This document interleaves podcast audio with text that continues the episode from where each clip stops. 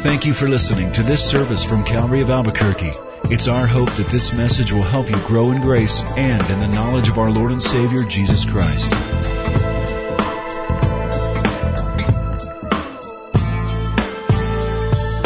Would you turn in your Bibles tonight to um, Genesis chapter 34? Now, if you read ahead, this chapter is a distressing kind of a chapter. In fact, as I was reading this chapter, I thought of the term dysfunctional family. So I decided to get a working definition by uh, a pretty notable source who deals with this on what a dysfunctional family is. Here's from one source the definition.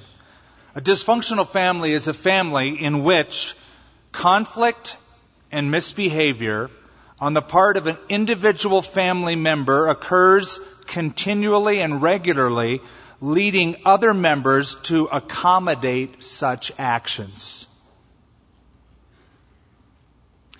Well, if that is the case, then welcome to Dysfunction Junction. The life of the patriarchs. All of them so far have been dysfunctional. Remember Abraham? Not a pretty picture. There was conflict within his family with his wife Sarah and her handmaiden Hagar and the two boys that came out of that union. There was dysfunction in the life of Isaac, their son, because Isaac had a couple of boys, Esau and Jacob. Esau was Isaac's favorite boy. Jacob was Rebekah's favorite boy. And the conflict developed and the dysfunction went on for a lifetime. Now we get to Jacob's family and it's like the next generation gets worse and worse and worse. You are at dysfunction junction.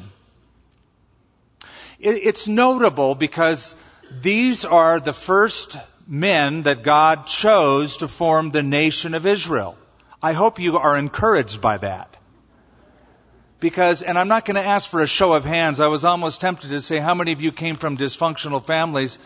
Many or all of us have. Well, in tonight's study, this chapter, you could look at it in three sections. First section is rape. See, I told you there is dysfunction. Rape, verses 1 through 5. The second section, remuneration because of the rape. That's verses 5 through 12. And then finally, retaliation by the boys. That's the third section, verses 13 through 31. And we're going to be looking at all of them tonight. Now just go back in your mind to get a grasp on Jacob as a person and as a father. Personally, he was a deceiver. Collectively, as a father, he was passive. He was passive because you remember back in chapters 29 and 30 when his wives, plural, he had two of them, really four of them, because each of them had a handmaiden. They were competing on who could have the most kids. And every time one of them would get pregnant, they would say, Oh, the Lord is showing his favor on me. Now my husband's really going to love me more than her. And they were competing back and forth, even this weird mandrake thing that they had going on. And during this whole competition, Jacob seems to be totally passive. Just sort of like, oh, well, okay, Dove, whatever you want, honeys. Plural. And we see that again here tonight. There is passivity. Jacob was the one who deceived his brother in stealing the blessing, who went and deceived Uncle Laban when he went to Padan Aram. And now when he's coming back, he even deceives his brother again, Esau. If you, if you remember back, just, just remember in your mind, remember when he came to meet Esau in the previous chapter? And, and he was afraid that Esau was going to kill him, and so he sent the family members in front just in case he would kill them, and then at least he could escape. When they finally meet, and Esau's full of love and forgiveness, and they embrace each other, the parting words of Jacob to his brother Esau when Esau says, Come with me, my brother, he goes, No, no, no, you go on ahead. Go to Seir. Go, go back to your home. I'll come there and visit you later. He doesn't do that. He doesn't even show up at Seir. He had no intention of going there. He just said, God bless you, I'll be there. And he goes to a different place. That is the guy that we're dealing with, and we deal with him again in chapter 34. Now, there's a red flag. The red flag in this chapter is the name of God does not appear even once.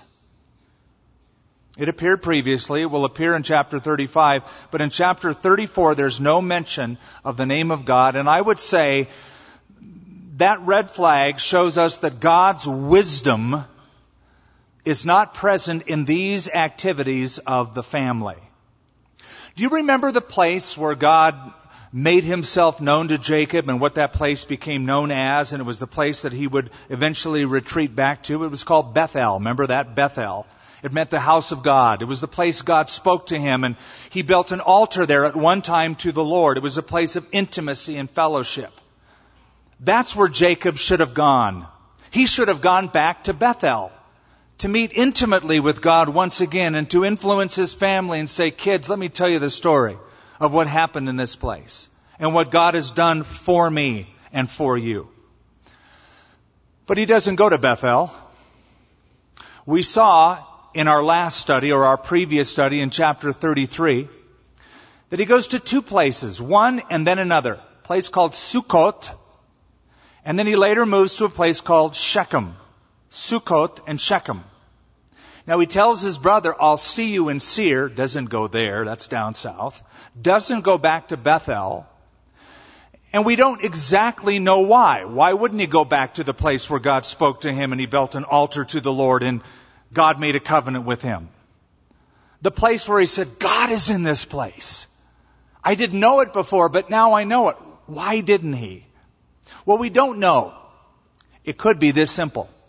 It could be that he just got tired of that place. Oh, you know, I've been there. I, have done that. There, there's more to see. There's more to live. And so he moves to one place, gets bored with that, not happy there, moves to the next place thinking he's going to be happy there. Could be as simple as that. I want to be happy and I'm not happy here. Well, you know what? There's an interesting truth. If you're not happy where you are, you will not be happy where you move. That may be a shock to some of you who are planning on moving because you just, I just hate it here. And I just gotta move somewhere else because I'll be happy if I do and I've never really been happy here. You will be as unhappy there as you are here and here's why. Because you have to take with you your discontented little self. You have to go with you. Now it'd be nice if you could leave you behind, but you can't. And that's where the problem is. It's not on the outside, it's on the inside. If you're discontented now, you will be discontented there because you see contentment is something that doesn't come naturally, but you learn it. You learn it.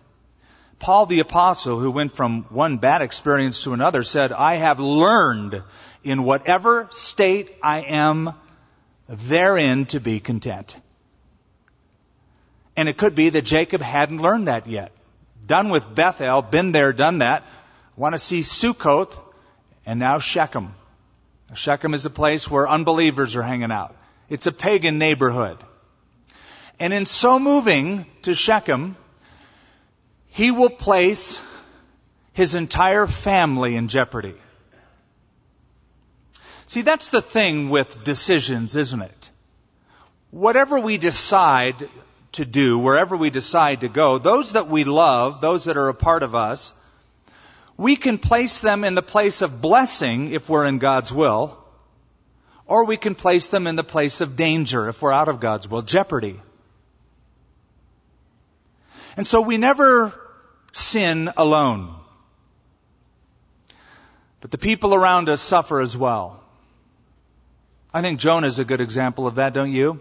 He decided, I'm done with preaching for God. I definitely don't want to go to Nineveh. Uh-uh.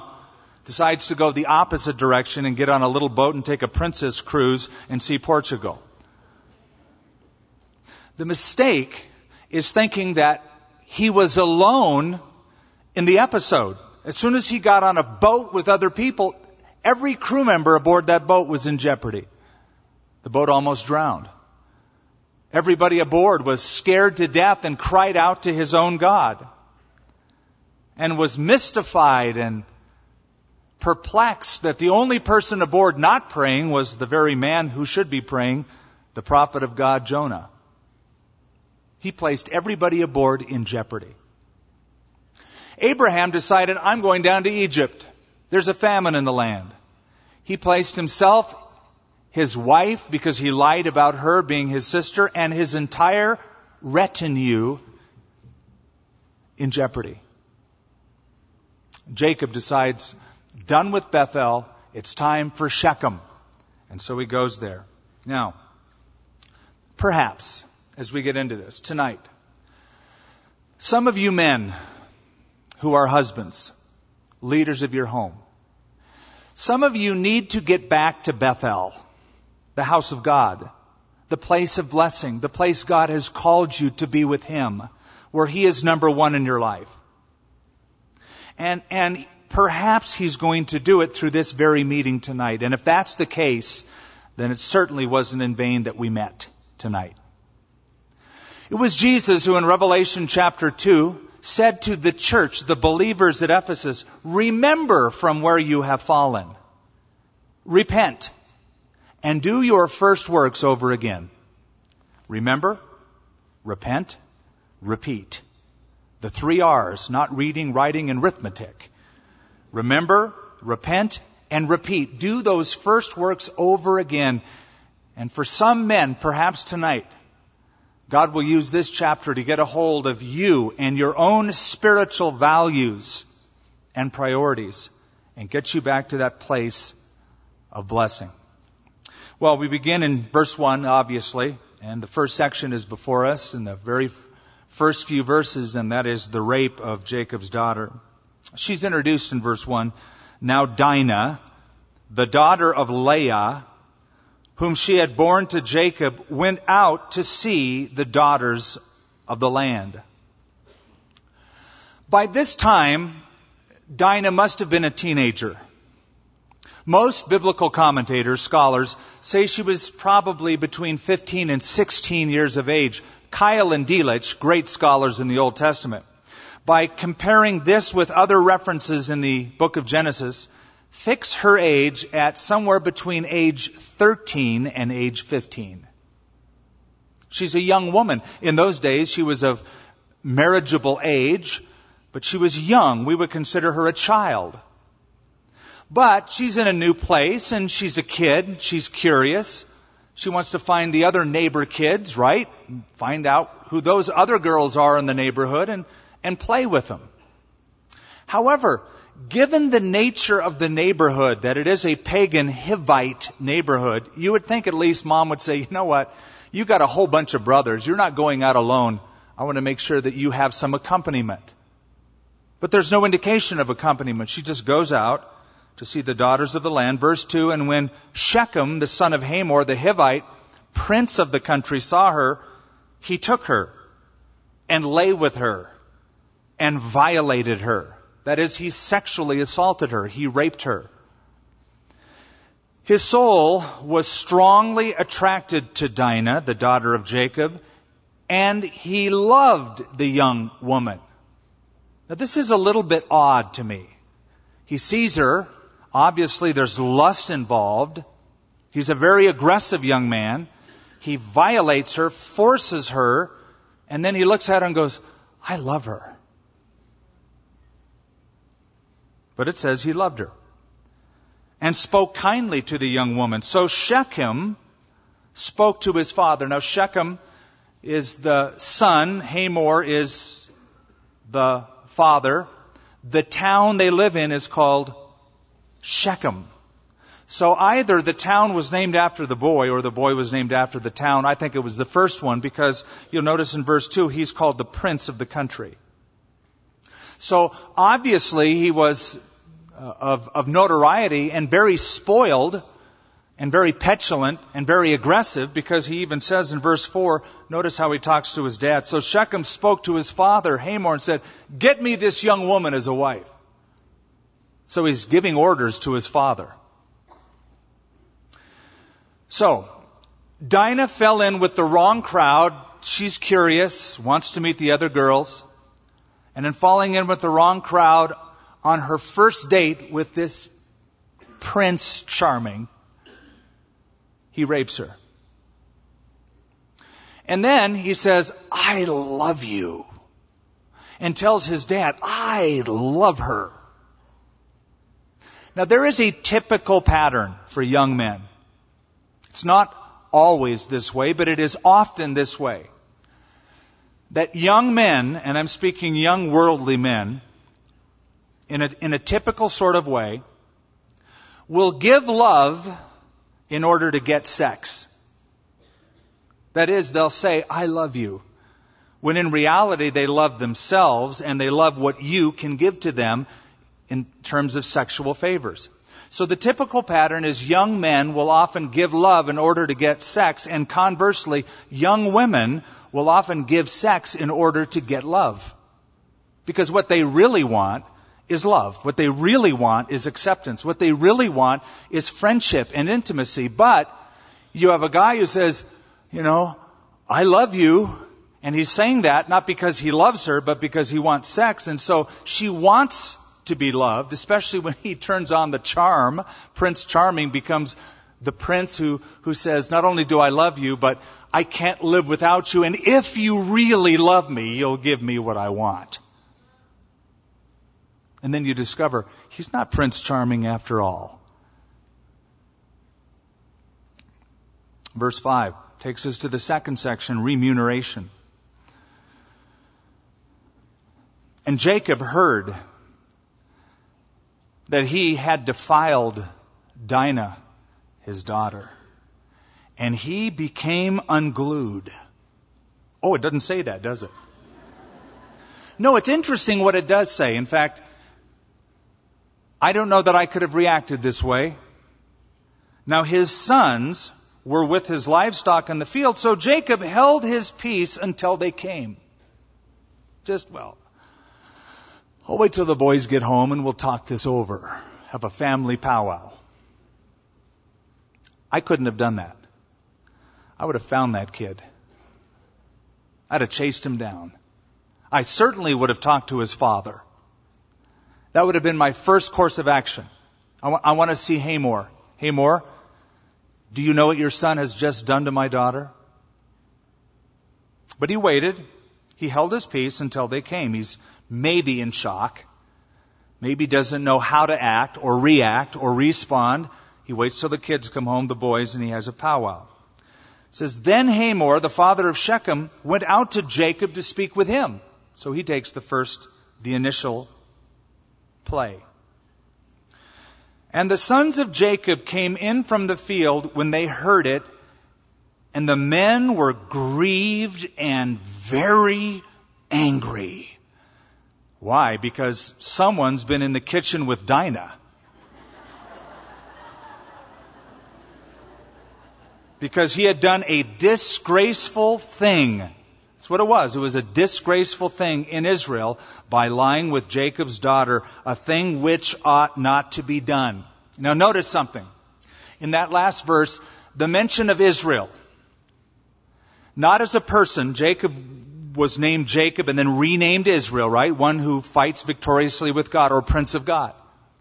But for the first time, and I always want to give to you the rule of first mention, the first time Israel is mentioned as a nation is here. And yet, they're not a nation yet. They are only a nation in terms of a group of people forming together in a nascent state, embryonic state. And here the term, though it refers to the nation of Israel, is referring to the people rather than the land, not the property of Israel, not the land of Israel, but the people of Israel. Those who have a special covenant relationship with God because of God's relationship with Jacob. But it's a disgraceful thing, and it will always be a disgraceful thing as far as the laws of Israel will be concerned a disgraceful thing in Israel by lying with Jacob's daughter, a thing which ought not to be done. Now, did you know that it was customary in those days for the entire family to get together and approve of any marriage. Usually the dads would get together. Hey, I have a son who is handsome, hardworking. You have a beautiful young daughter. Let's sign a deal right now. Now the kids could be toddlers. So I don't know how hardworking a toddler would be, but the father would say, I have a son, you have a daughter. Let's strike up a deal, a contract right now that promises them to be wed to each other.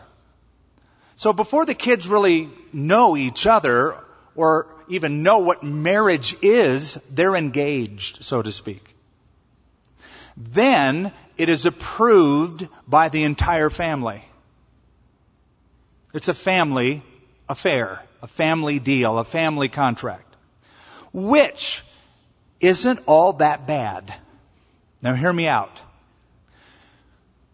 Those in that family are eventually going to be your future in-laws, hopefully not outlaws. They're going to be part of your family or part of your future forever in some kind of a relationship. You want to make sure it's a good relationship now. In fact, I would say if somebody in your family has constant doubts about that person that you say you want to marry, you should at least take heed and listen to them. Especially if they have your best, best interests at heart. Take counsel. Move slowly. Move wisely. In the multitude of counselors, there is safety. So the marriages were arranged. Here's an emergency situation. There's been a rape. The fathers get together. The sons come in. There still has to be an approval process. I remember the first time I was in India. I was with Lenya. We were newly married. Didn't have our son Nate. Just been married a couple years. And so we went over there doing ministry in, in India and they looked at this young couple and they said, well, you know, how long have you known each other? How long have you been married? And, and we were telling them our story. And then they would tell us their stories that in their country, it wasn't like our country where a young man dates a young woman and then asks her to marry her. They said, oh, there are still arranged marriages in our country. And I said, excuse me? He said, oh yes, um, I got married because her parents and my parents got together and they prayed about it before the Lord and they believed it was the Lord's will and we're married. I said, now wait a minute. And I, I just thought that sounded so foreign to me. It, is, it honestly sounded, well, unappealing, goofy, backwards. And as I started expressing my concern, one of them said, now wait a minute, brother. And he said, I'll have you know that our divorce rate is minuscule compared to your divorce rate. Because you see, we learn early on that it's commitment. We have already been committed by our parents to each other. We learn that commitment comes first, feelings come later. You do it backwards. You base everything on how you feel and hope that you still feel good over time. And hopefully learn a commitment as time goes on. We've already learned the commitment by the time we approach the marriage altar. So, I love the thought of an arranged marriage. That my heavenly father and your heavenly father, our father in heaven, knows the right one that's for us. And so we wait on him. He's the one. Not your earthly parents as much as your heavenly father. You wait and you pray and you make sure that's the one the heavenly father has for you. Verse 8. Let's get on with the story. But Hamor spoke with them, saying, The soul of my son Shechem longs for your daughter. Please give her to him as wife. And make marriages, plural, with us. Give your daughters, plural, to us. Take our daughters to yourselves. He had a lot of sons. Now, I have to say that as far as Hamor and Shechem are concerned, they're honorable. You didn't have Shechem at home after this going, oh, I don't know what to do. I just won't do anything. You know, it wasn't a wimp. He stepped up to the plate, admitted what he had done, said, I love you. I'm going to take responsibility and gets his father involved. And for pagans, you got to admit, this is a pretty honorable gesture. More so than what Jacob and the sons are about to be involved in. Do you remember back, some of you, to the elections, presidential elections in 1992 and 96 when a guy named Ross Perot was running for president? Remember Ross Perot? An interesting character. And uh, I didn't vote for him, but I was fascinated by him because I remember on one occasion he was talking about morality. And he was very blunt. He said, Now, see, I, I want to say something to you, young man. He said, If you get a young woman pregnant and you don't take responsibility for her, I want you to know you are the scum of the earth. And I thought, all right. I like that. You know, he's, it was not politically correct, but it was correct. And here, these two gentlemen are taking responsibility. However, just because a young man would get a girl pregnant, there's no indication that she was pregnant, but let's say there is a pregnancy. Just because there is a pregnancy does not necessitate that there must be a wedding that follows. Now, it'd be nice if they're mature enough and they can make that commitment, but it could be that if they got married, uh, the circumstances could be such that it would be detrimental for them and for the child, and sometimes the best option would be adoption. There's lots of families that would love to have children that can't, and adoption is a wonderful way of giving to a family that can't have children any other way or want more and could care for them in a loving manner to do so. But they step up to the plate. In fact, the deal is, let's make marriages. Daughters, sons, all of us living happily ever after. Verse 10, so you shall dwell with us. And the land shall be before you. Dwell and trade in it.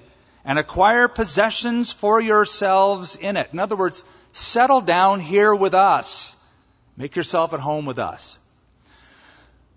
Now, I believe, and I want to jog your memory a little bit, I believe that this is one of Satan's first attempts to pollute the royal line. Do you know what I mean by that?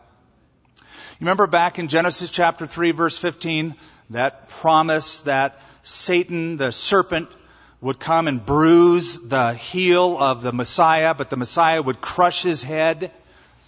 And so God promised a lineage, and eventually someone would be born in that lineage, that would be the Messiah, Christ, who would crush the domain of Satan.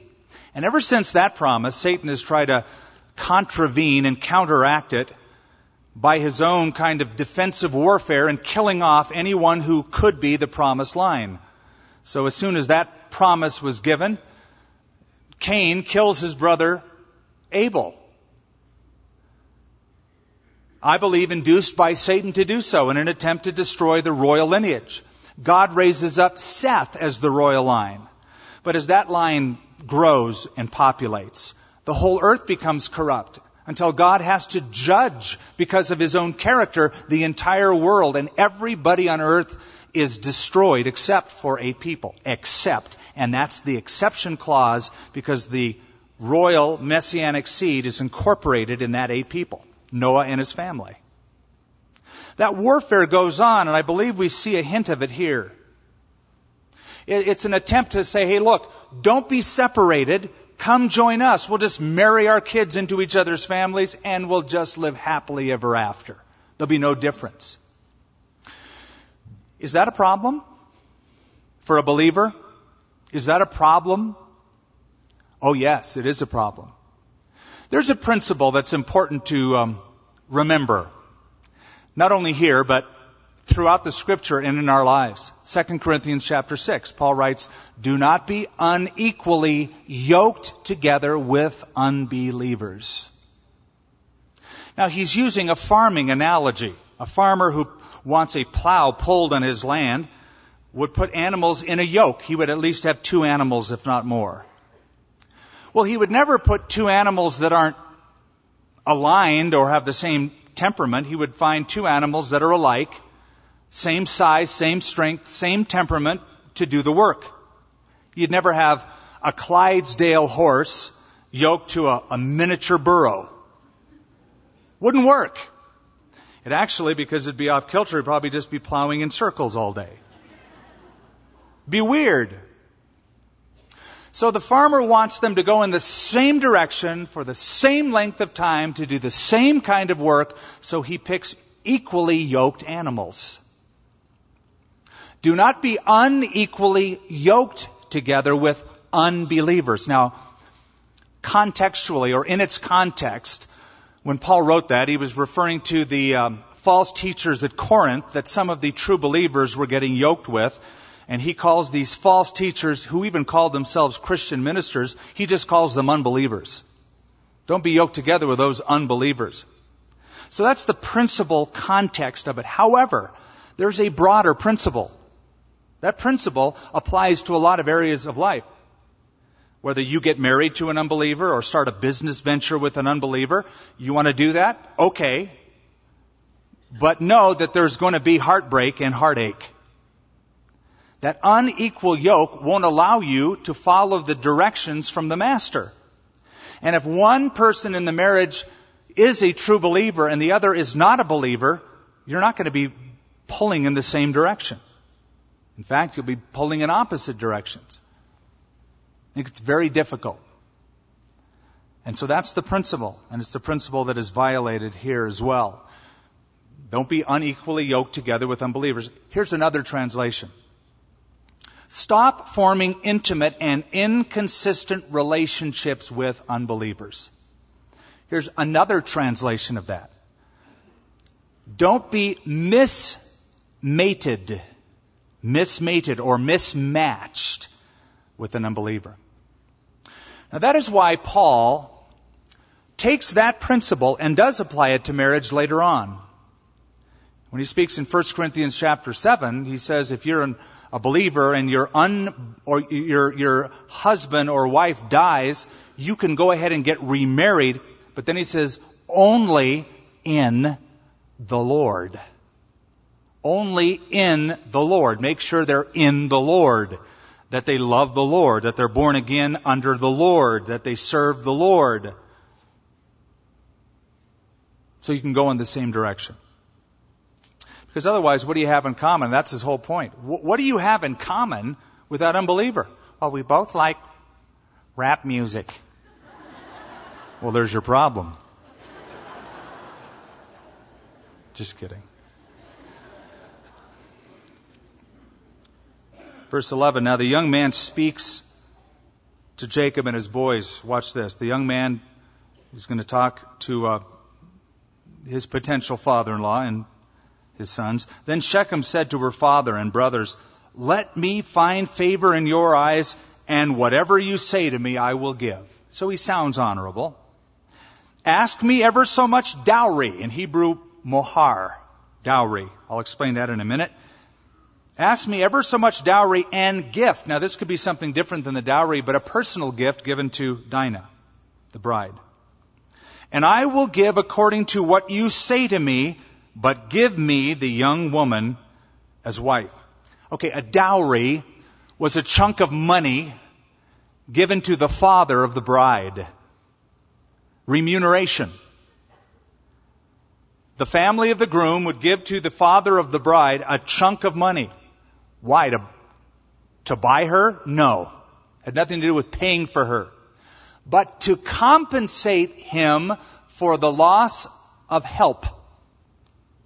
After all, having kids in those days, my father believed in this principle, kids were part of the workforce.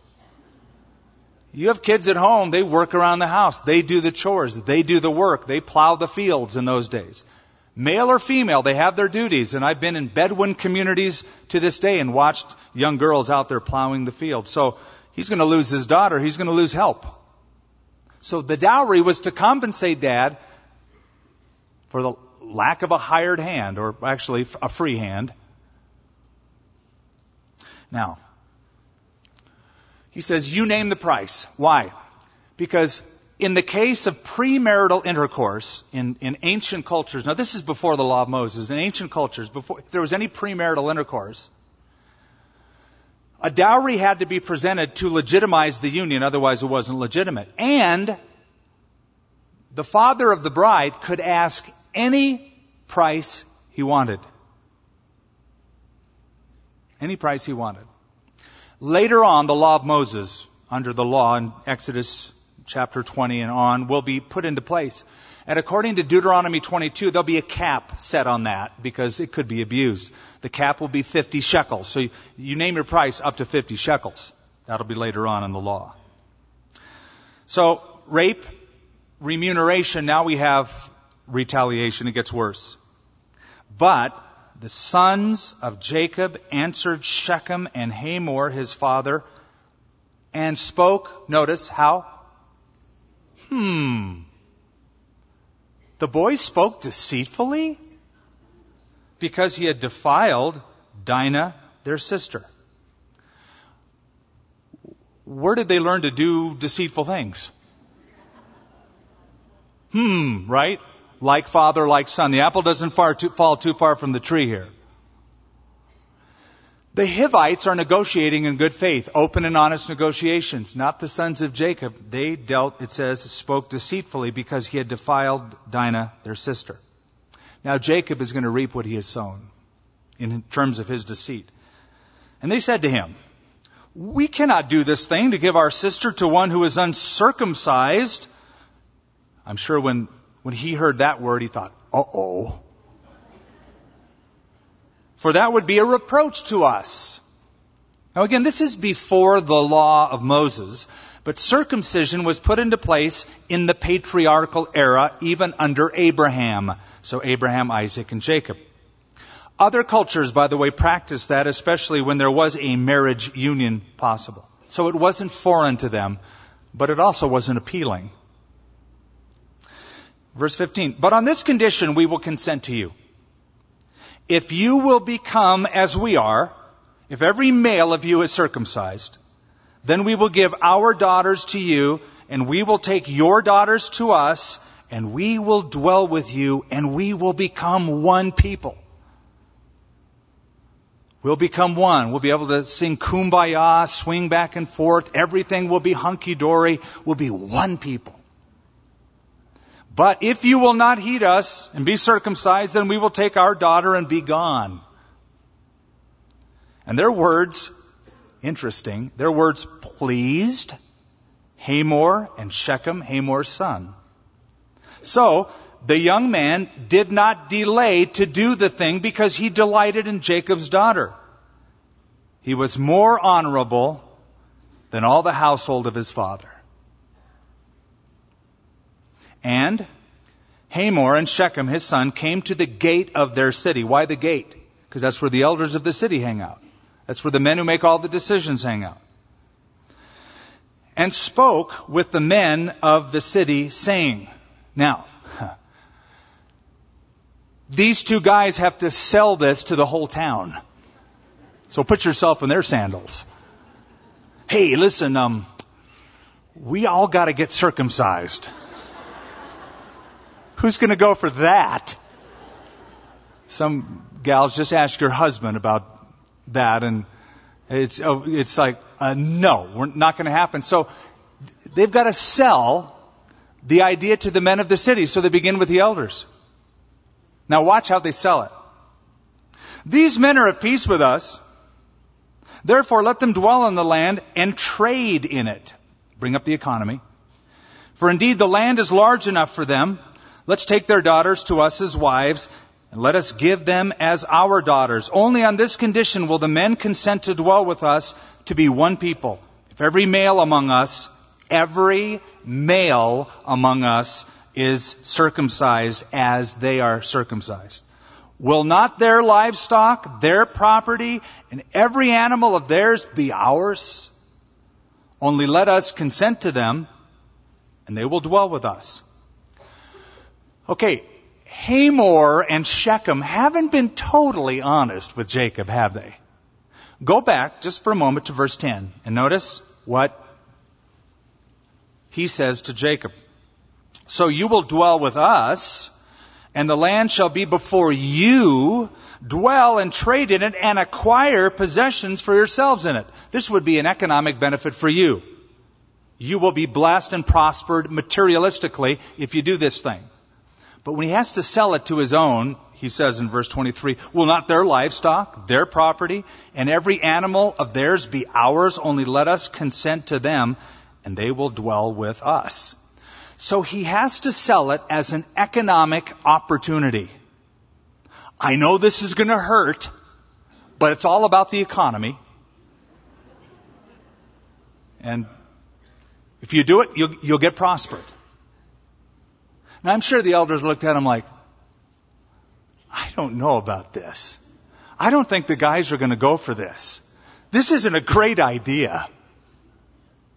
But they went along with it. Because, as suggested, the Hivites saw this as an opportunity to absorb these people, Jacob and his sons, his family, his livestock, and he was quite wealthy, into their camp, and it would prosper them. They would possess their wealth. And all who went out of the gate of the city heeded Hamor and Shechem his son. Every male was circumcised who went out of the gate of the city.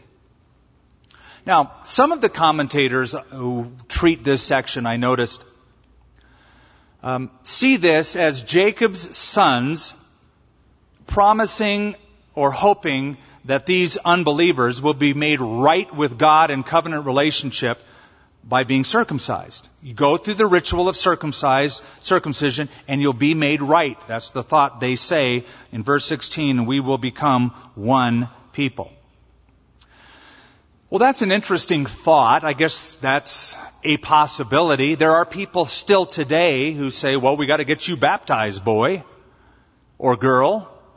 Uh, we got to get you to church and get you to sing those songs and read that book. And if you do those things, you'll be made right with God. Keep this ritual. Do this ceremony. But if you keep a ritual, but you don't live the reality of what that ritual says, it won't make any headway at all with God, will it?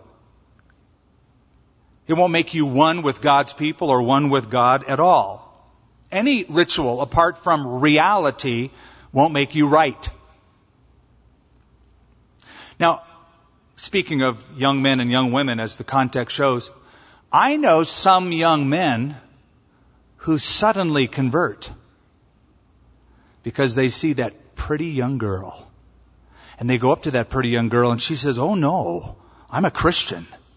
I would never date let alone marry somebody who's not a believer. And he thinks, really? Well, then I just became one. Praise the Lord. Hallelujah. Thank you, Jesus. You know, it doesn't take long for conniving guys to get Christianese down pat, to get the lingo down. Just hang around Christians and figure out what they say. Oh, I, I can do that. I can say that. Honey, let's pray about it. Whatever it takes to win her over. So verse 24, all who went out of the gate of the city hated, uh, Hamor and Shechem his son. Every male was circumcised. All who went out of the city gate. Now, here's the reality of what's happening. They didn't do it in order to supposedly convert them by a ritual. They did it to deceive them and incapacitate them. Verse 13 says, The sons of Jacob answered and spoke deceitfully. In other words, if these guys get uncirc- or get circumcised, they will be incapacitated. They will not be able to be fast on their feet. They'll be in pain. They won't be able to move. It will give us the military advantage over them and we can kill them all. That's the whole idea of it. You can imagine immediately after being circumcised, the first few days, how painful that would be that would incapacitate them. Okay, here's, here's what is mystifying. Jacob is totally passive in this. He didn't step up at all. He never stepped in and say, first of all, Hamor, this is reprehensible. Shechem, young man, I have a few words for you. He doesn't do that at all. He's passive. He didn't say anything. He waits till the boys come home. The boys are plotting this and getting this ready and talking to the men of the city, and Jacob just sort of sitting back and watching it all happen, completely passive. It's a mistake to be a passive parent and not be an active parent. Now, there's no such thing, first of all, as a perfect parent. So just take that off the shelf. No such thing as a perfect parent, but a passive parent will ruin a child. A parent has to stand up for what's right and what's wrong and live with conviction and pass on those values and pass on those convictions so that a child, whether he or she agrees with it or not at the time, has some moorings, something to, to relate back to and give them a standard of belief. Anybody who's passive toward their child and not actively engaged will ruin them. And I believe that has been part of the case here. Now it came to pass on the third day when they were in pain, that is after their circumcision, that two of the sons of Jacob, Simeon and Levi, Dinah's brothers, each took his sword and came boldly upon the city and killed all the males. All the males. Not one, all the males. And they killed Hamor and Shechem his son with the edge of the sword and took Dinah from Shechem's house and went out. Now you should know that Dinah and these two boys, Simeon and Levi, were sons of Jacob through the same mother, Leah, the unloved woman, the unloved wife. Rachel was the one who was loved. Leah was the older but less pretty and most unloved one. So these two boys were full brothers and felt more of a connection, obviously, than the rest of the brothers who were half brothers to her. They were full brothers. However, Reuben, Judah, Issachar, and Zebulun were also full brothers, having Jacob and Leah as mom and dad, but they didn't act or react the same way.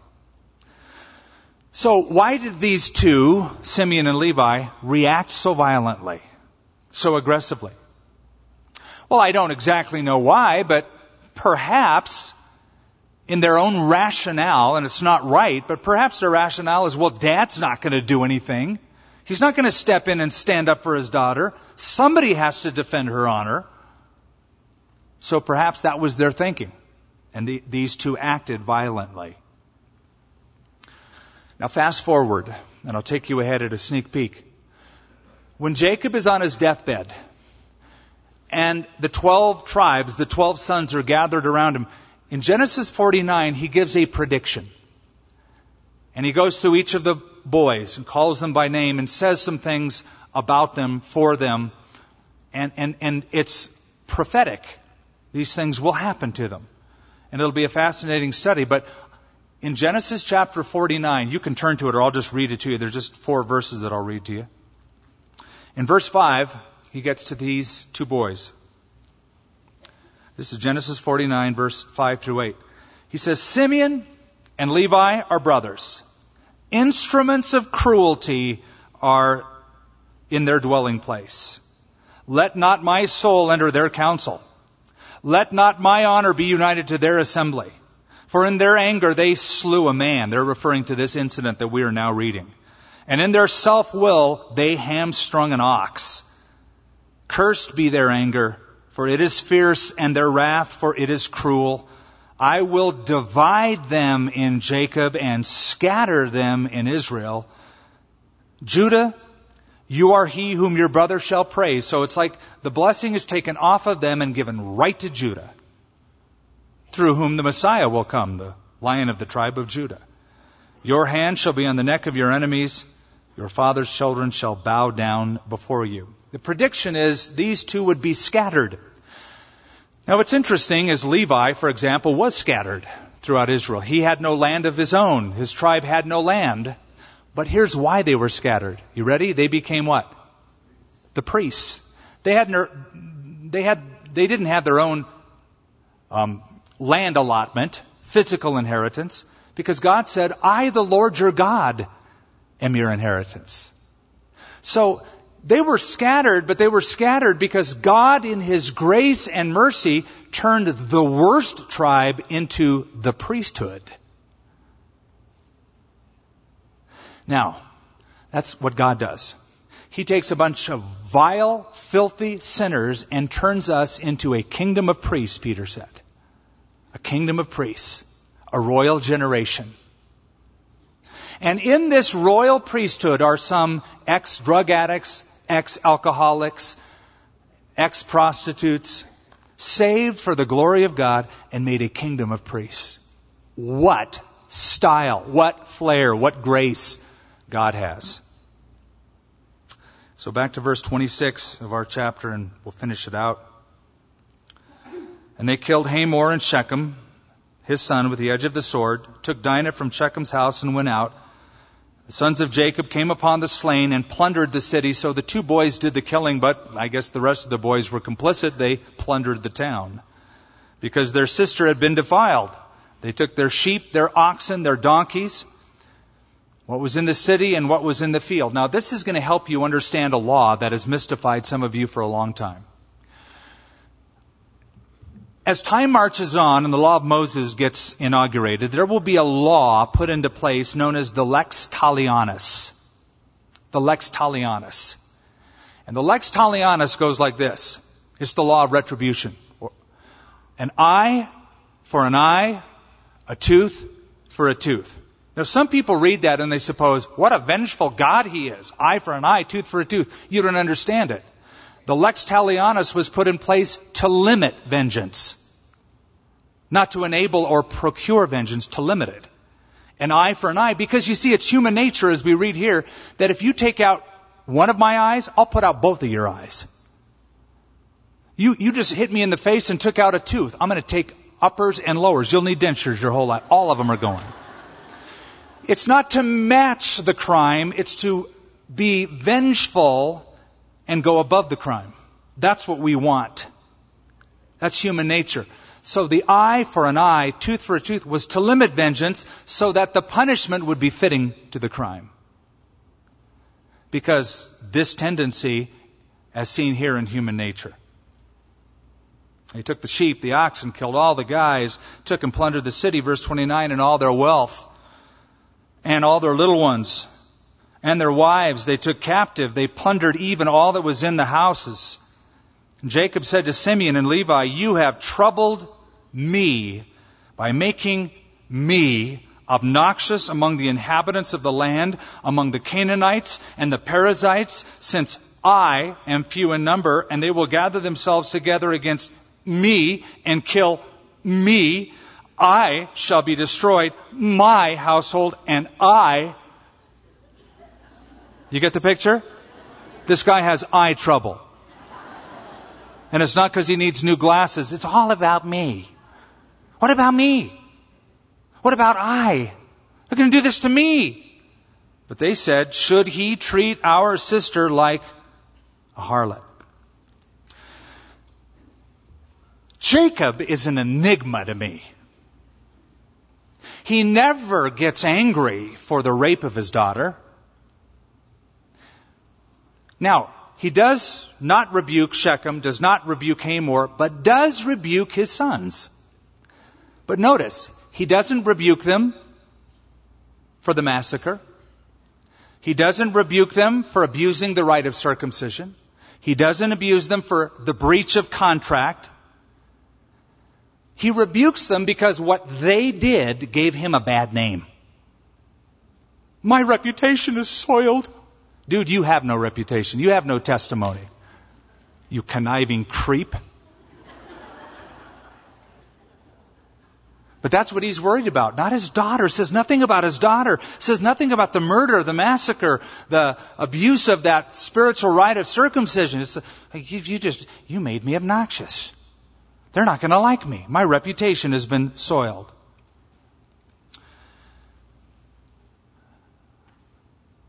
And the name of God is not mentioned once. Now, I want to close with this. I want to be tender, but I want to be upfront. Parents, you think this through. If you're letting your Dinahs run around the pagan neighborhoods with all the Shechems running around through town, scoping out the chicks. Don't be surprised if those girls, those young children of yours start adopting their values and, and becoming like them. Like these sons are even worse than the pagans. If you put your children in pagan environments, don't be surprised if they start, I can't believe it. You, I can't believe you said that or thought that. Really? That's what they're around all the time. And it was this environment that he let them come in that was a problem. Because what'll happen is you'll reach a point and you'll say to that child, you're, you're troubling me. You're making me obnoxious by what you say or what you do or how you dress or what friends you have. But if you've allowed those Dinahs, those Daniels, those Davids in the wrong places, doing the wrong things at the wrong times that you know in your heart they shouldn't be involved in, I should step in and do something or say something or counteract it. You're hurting them. Because the environments are blatantly, overtly sexual in this world. There's lots of peer pressure. And if there's no pressure to counteract the pressure they have in the world, they'll collapse. The pressure has to be compensated with other pressure. Peer pressure must be compensated by parental pressure, the good kind, the active kind, the involved kind. Interesting, I was reading about the Thresher, a nuclear submarine in 1963 that was making an attempt to go under the polar ice cap toward the North Pole. It went down too deep. There was too much water pressure and the submarine imploded. The thick metal skin hull of the submarine imploded because the, the, the pressure was just too great It went down too deep and the pressure was too great. And even though it was thick steel, just imploded. And yet, here's the ironic thing. There's little tiny fish that live at that same depth that don't implode. And the secret is the pressure that is at that depth in the fish is counteracted by equal pressure from the inside going out. They're pressurized fish. So one pressure counteracts the other pressure. If our children, our precious ones, don't have a good, solid environmental pressure monitored by parents, then the peer pressure on the outside will cause them to fold. I want to close by saying something about Jacob. Jacob is flawed. But you know what? Isaac was flawed. But you know what? Come to think of it, Abraham was flawed. And you know, come to think of it, who isn't flawed? All of us are flawed except God. Everyone's flawed. Everyone. As flawed as Jacob was, please give him at least this. There was deep within his heart, underneath all of the conniving and all of the double crossing, there was this deep seed of a desire for spiritual things. He wanted his brother's spiritual blessing. His brother could care less about it. At least he had a desire for spiritual things. he went about it the wrong way. And he lied and he cheated and he connived and et cetera, et cetera. But he had that deep desire to serve the Lord and you're going to see things pick up. Because this story didn't just end with a sordid tale of murder and deceit and rape. In chapter 35, it is what I will call the first revival in the Bible.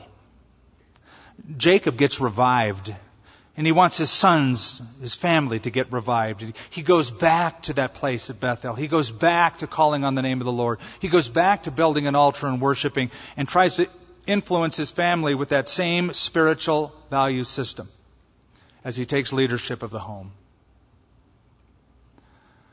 So yeah, he's flawed, but I'm glad the Bible tells us the truth about these heroes. Because I look at them and go, man, there's hope.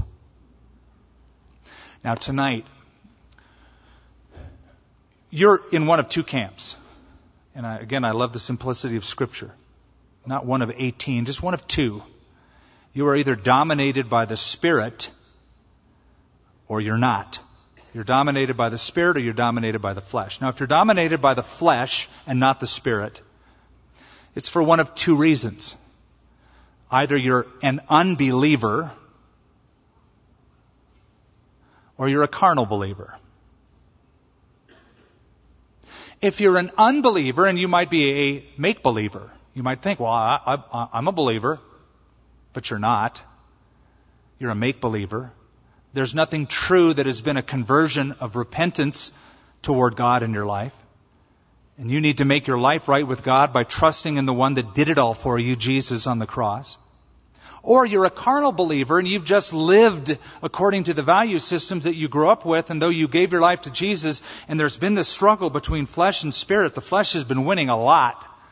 In fact, it's dominated you. And the reason you have no peace, no contentment, no consistency, is because the flesh is consistently dominating over the spirit. Wouldn't you love to see that changed? It can happen. God is all about change. God isn't all about just having church services. Let's just have another church service and yet another Bible study. It's to lead somewhere. It's to lead to change. For some of us, it's incremental change. For some of us, it's radical, drastic, dramatic change.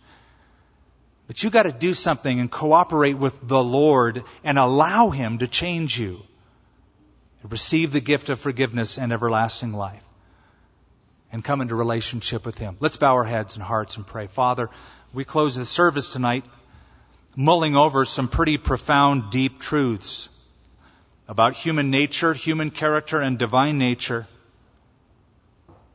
We've learned a lot about ourselves. We've learned a lot about you. And the more we learn about you, the more compelling the person of Christ is. And the more he becomes the central being as we read through the scripture. He's the one you're most concerned with in all the genealogies from Old to New Testament. You present and narrow down Christ as the one who came, the promised seed, who would destroy the head, the dominion of the serpent, of Satan. I pray, Lord, that even before that ultimate time, in this intermediate time, you, Christ, would be Lord of all in our lives. Because when we come to Christ, we enter a kingdom. In that kingdom, Christ alone is the king, and we are servants of the king, servants of the master. And I pray that tonight, if some are here in this room who have never made a commitment to Christ or maybe made some overture of spiritual or religious commitment at some time, but their life tonight isn't right with you. They're not following you. You're not dominated in their lives. I pray that tonight that would change. You would change people. In Jesus' name, amen. Thank you for listening to this service from Calvary of Albuquerque. If you would like more information about what you've heard in this message or about Calvary of Albuquerque, please visit our website at www.calvaryabq.org. If you have made a decision to follow Christ or would like someone to pray for you, please leave a message with our prayer watch line at 505 344 3658. Thank you and God bless.